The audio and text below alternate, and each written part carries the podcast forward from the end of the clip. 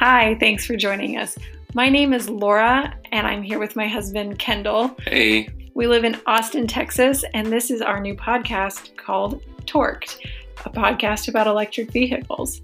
So, we are owners of an electric hybrid vehicle, and we found ourselves talking about electric vehicles a lot, like in the car, going to the grocery store, commuting. We talk about electrics very, very often. So we figured we might as well create a podcast. So thanks for tuning in.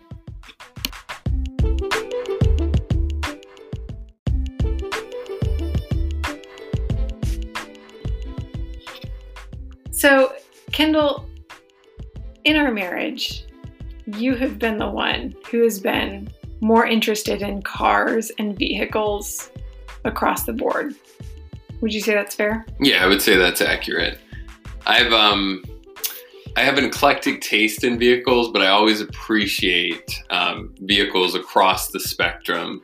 Um, I would say I've always had a little bit of an edge towards some of the nerdy cars, um, which probably gave me my spark of interest into electric cars. but um, yeah, no pun intended. Um, but I, I, would say that um, I'm definitely the one that's been more interested in cars throughout our marriage. Yeah, I have not been a car person historically. I don't even remember my first car. It was, I got Isn't it, from, it like a Ford Taurus or something? I don't know, but I got it from my grandma. And then I got a Honda Civic. Or was it a Mercury Sable? It was a Mercury. Yeah. Yeah, that's right. I never knew her with this car. You had a Honda Civic, which was one of the things that brought us together because I had a Honda Civic. I had the hatchback. She had the sedan. Um, it was it was basically meant to be at that I moment. I feel like we're in a Christopher Guest movie. There you go. Uh, so I, but I love the Civic. Uh, but cars have always been really just a point A to point B. I like small cars. I like really fuel efficient cars. That's pretty much it yeah. That's where it begins and i don't understand how they work. I don't care. I when uh, people talk about you know racing and things like that it just goes over my head.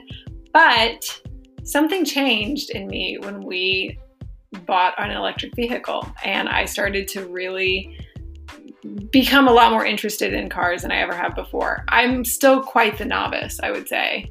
Kendall i think you know a bit more than i do yeah, I, I think I, I've always been sort of careful with my car interests. You know, car interests can turn into really bad habits and get pretty expensive pretty quickly. Um, but you know, we, we had an MX-5 that was probably the most like interesting car I was willing to buy for us. Um, but I, I, would say that um, with electrification, I've seen a, a change in you, and I think it, it has something to do with them being new and changing your interaction with vehicles, right? Like if if we think about vehicles, they've always been kind of um, a, they've gotten to be a big part of American culture and world culture. Actually, they sort of transform the way we live, but they've always been somewhat inconvenient, right? Yeah. Um, there were there were these boxes that needed to be tinkered with and fixed, which certainly there's a there's a huge segment of the population that has enjoyed doing that. I think there's another segment of the population that has found that quite annoying, actually, but they don't know that there's an alternative out there. That me. That is me.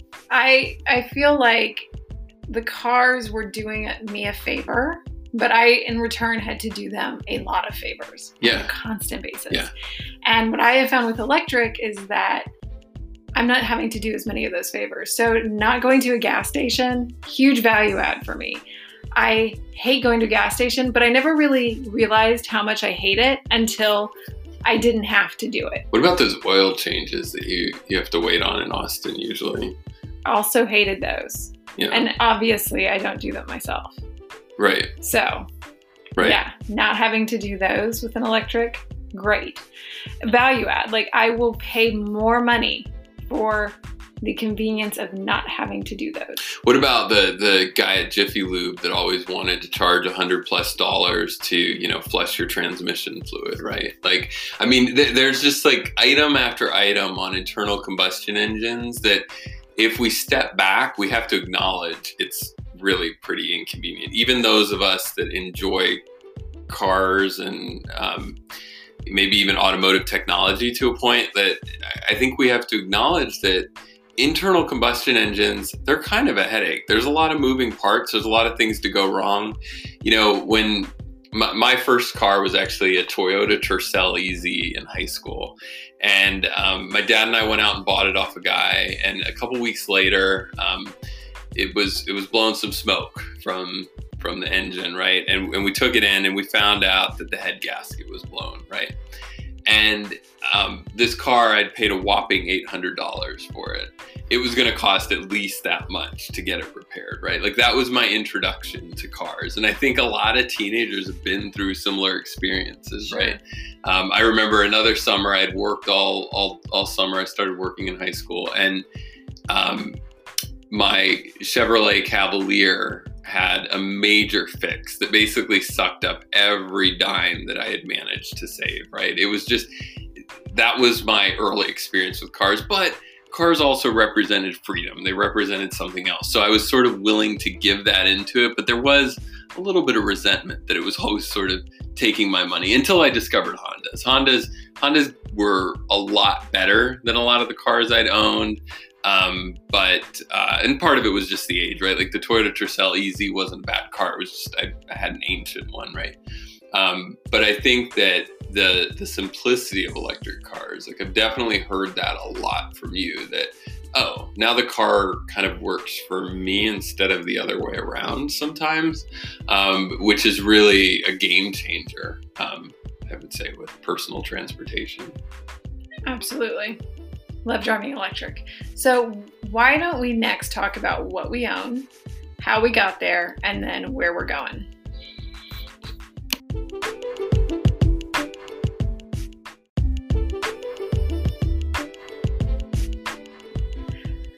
Okay, so we currently own a 2017 Chevy Volt with a V as in victory, and we own a 2012 Honda Civic. So, what brought us to the Volt? Why the Volt? And we've owned it for a few years. Yeah, so I've been interested in electric cars, but I had always been turned off by a couple of things. And I, I would credit Tesla with really pivoting my perspective on electrification because Tesla never talked about electrification in terms of, um, you know, it, it, wasn't really all about the efficiency and those types of things. That wasn't really where the marketing led. It was really about performance, right? They were always talking about these insane numbers going from zero to 60 in a few seconds that were more on par with, um, you know, supercar territory than everyday car territory. But the challenge that we had with Teslas is they were really expensive. You know, at the time they had the Roadster out and they had the Tesla Model S.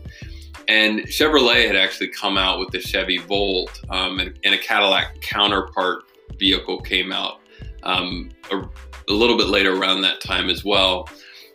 But it was a more affordable entry point that resolved some of the concerns with the lower end electric cars. So, a lot of the electric cars that you could find on the market were actually secondhand cars that were coming out of California as compliance vehicles because California actually has a state law that requires um, automakers to meet certain standards and offer certain types of vehicles in order to sell cars within the state. Because California is such a big market, everybody built these compliance cars. So um, these these cars, though, that were coming out of California were all kind of um, Econoboxes, I would say, with electric vehicle parts slapped on that had l- relatively low range. But I think I could see in Tesla that, you know, they're out talking about 200 plus, 300 plus mile range on their cars and incredible performance numbers. But we had a reality, like we just couldn't afford a Tesla sure. Model S. And so when the when the second gen Chevy Volt came out, um, you know, it was kind of an interesting and is an interesting proposition in the sense that it gives you 50 plus miles of all electric range. Yes. And then it has a gas generator engine that powers electric back to the car so that if you need to go further, you don't have any range anxiety. So, you know, I, I saw one car reviewer on YouTube when we were making that decision. He said, you know, if you can't afford a Tesla right now, the the Volt is really the poor man's Tesla, and that was exactly right for us. You know, it was it was well priced, and there was a seventy five hundred dollar tax credit available at the time on Chevrolet electric vehicles that had that type of range and battery. So. Um, it was really that combination of value and the potential performance that I was seeing on electric cars that got us interested. Um, getting you to the dealership was another story, and we should talk about that next.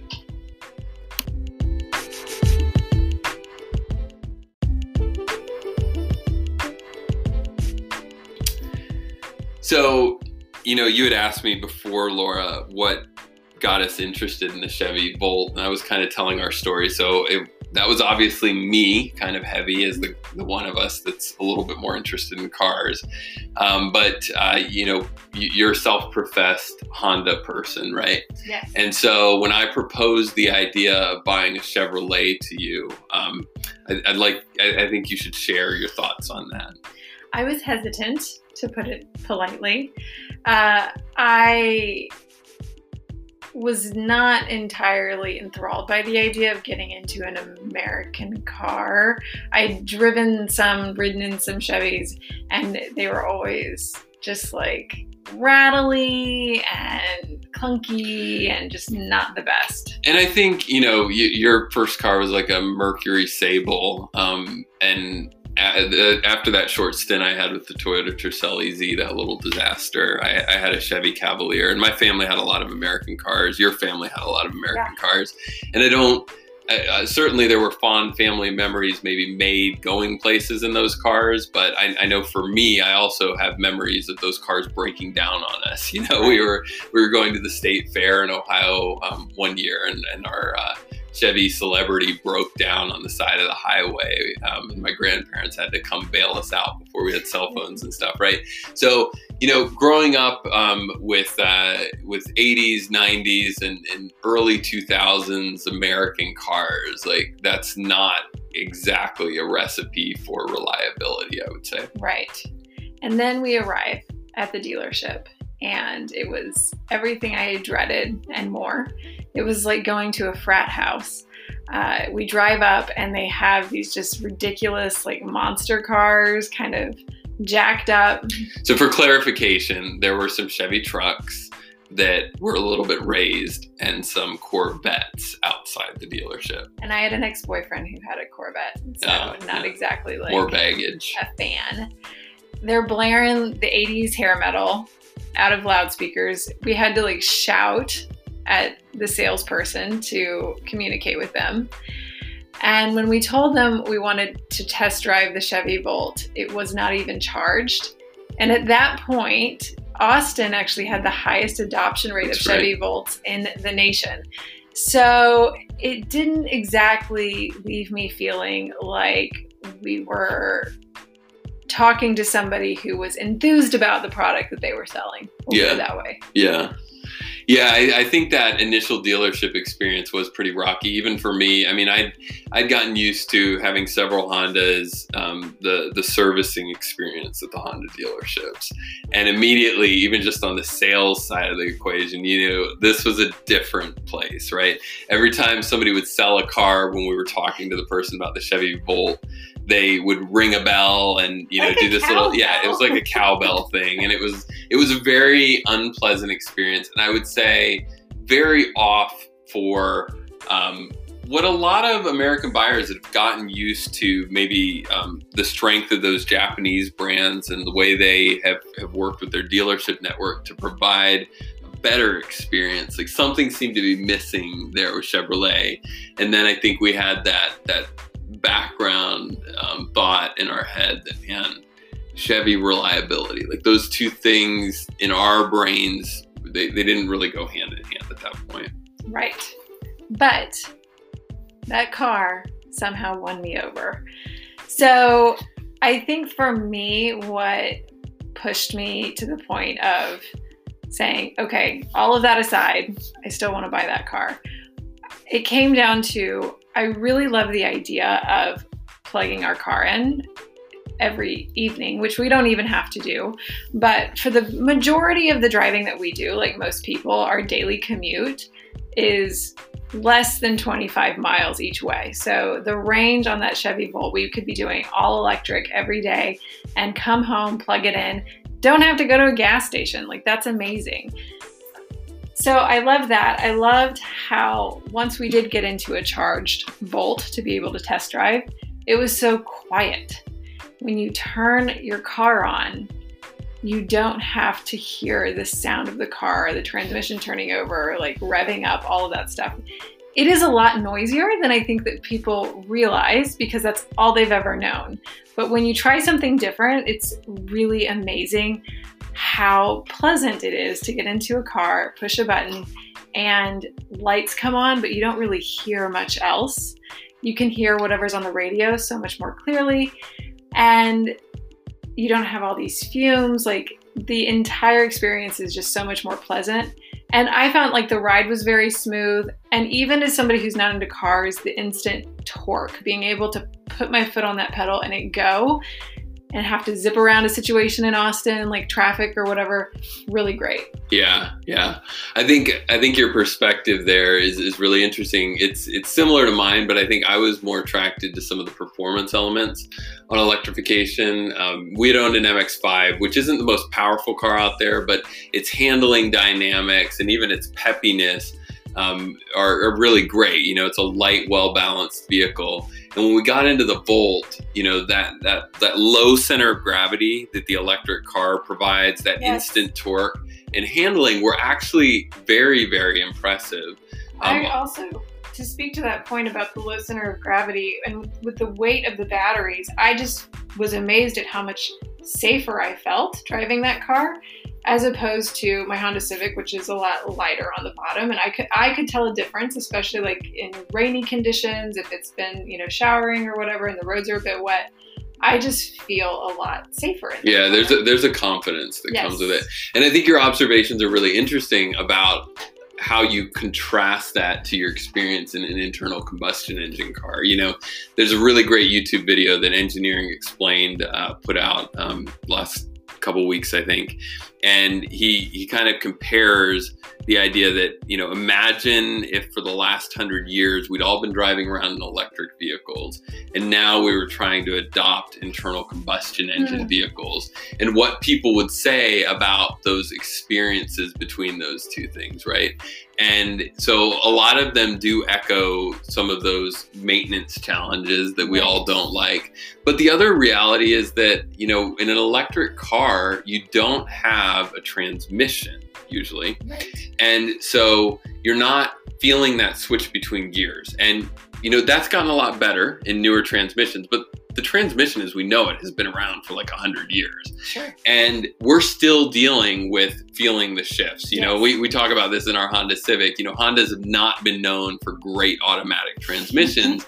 and both of us, even in our, our mid 90s Honda Civics, you know, they were both automatic, but you could feel the oh, shifting yes, going sure. through. And even in our 2012, we still feel the shifting because it does. It has a traditional um, automatic transmission rather than a CVT transmission. Then these CVTs come out, and we've rented a few of those, and it, it kind of feels like you got a rubber band, and you hear the engine revving real high when you need to go, and then it finds a spot. And again, those things are getting better but if you imagine a world where you never dealt with that and then you get into cars that don't instantly respond the way that internal combustion engine cars um, don't immediately respond, they don't have that the level of instant torque that electrification brings you.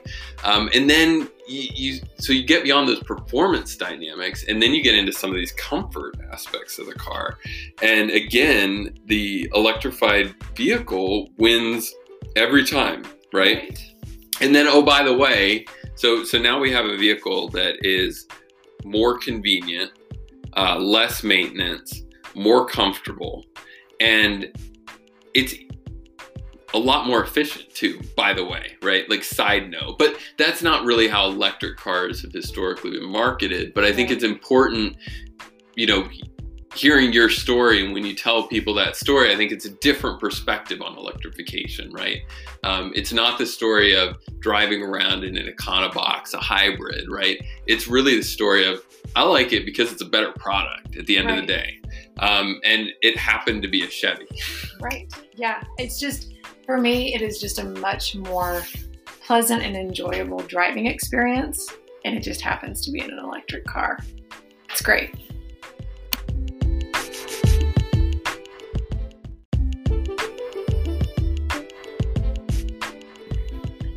Okay, so where we are now, we own a 2017 Chevrolet Volt and a 2012 Honda Civic. And we're in a bit of a conundrum. We're trying to make some decisions.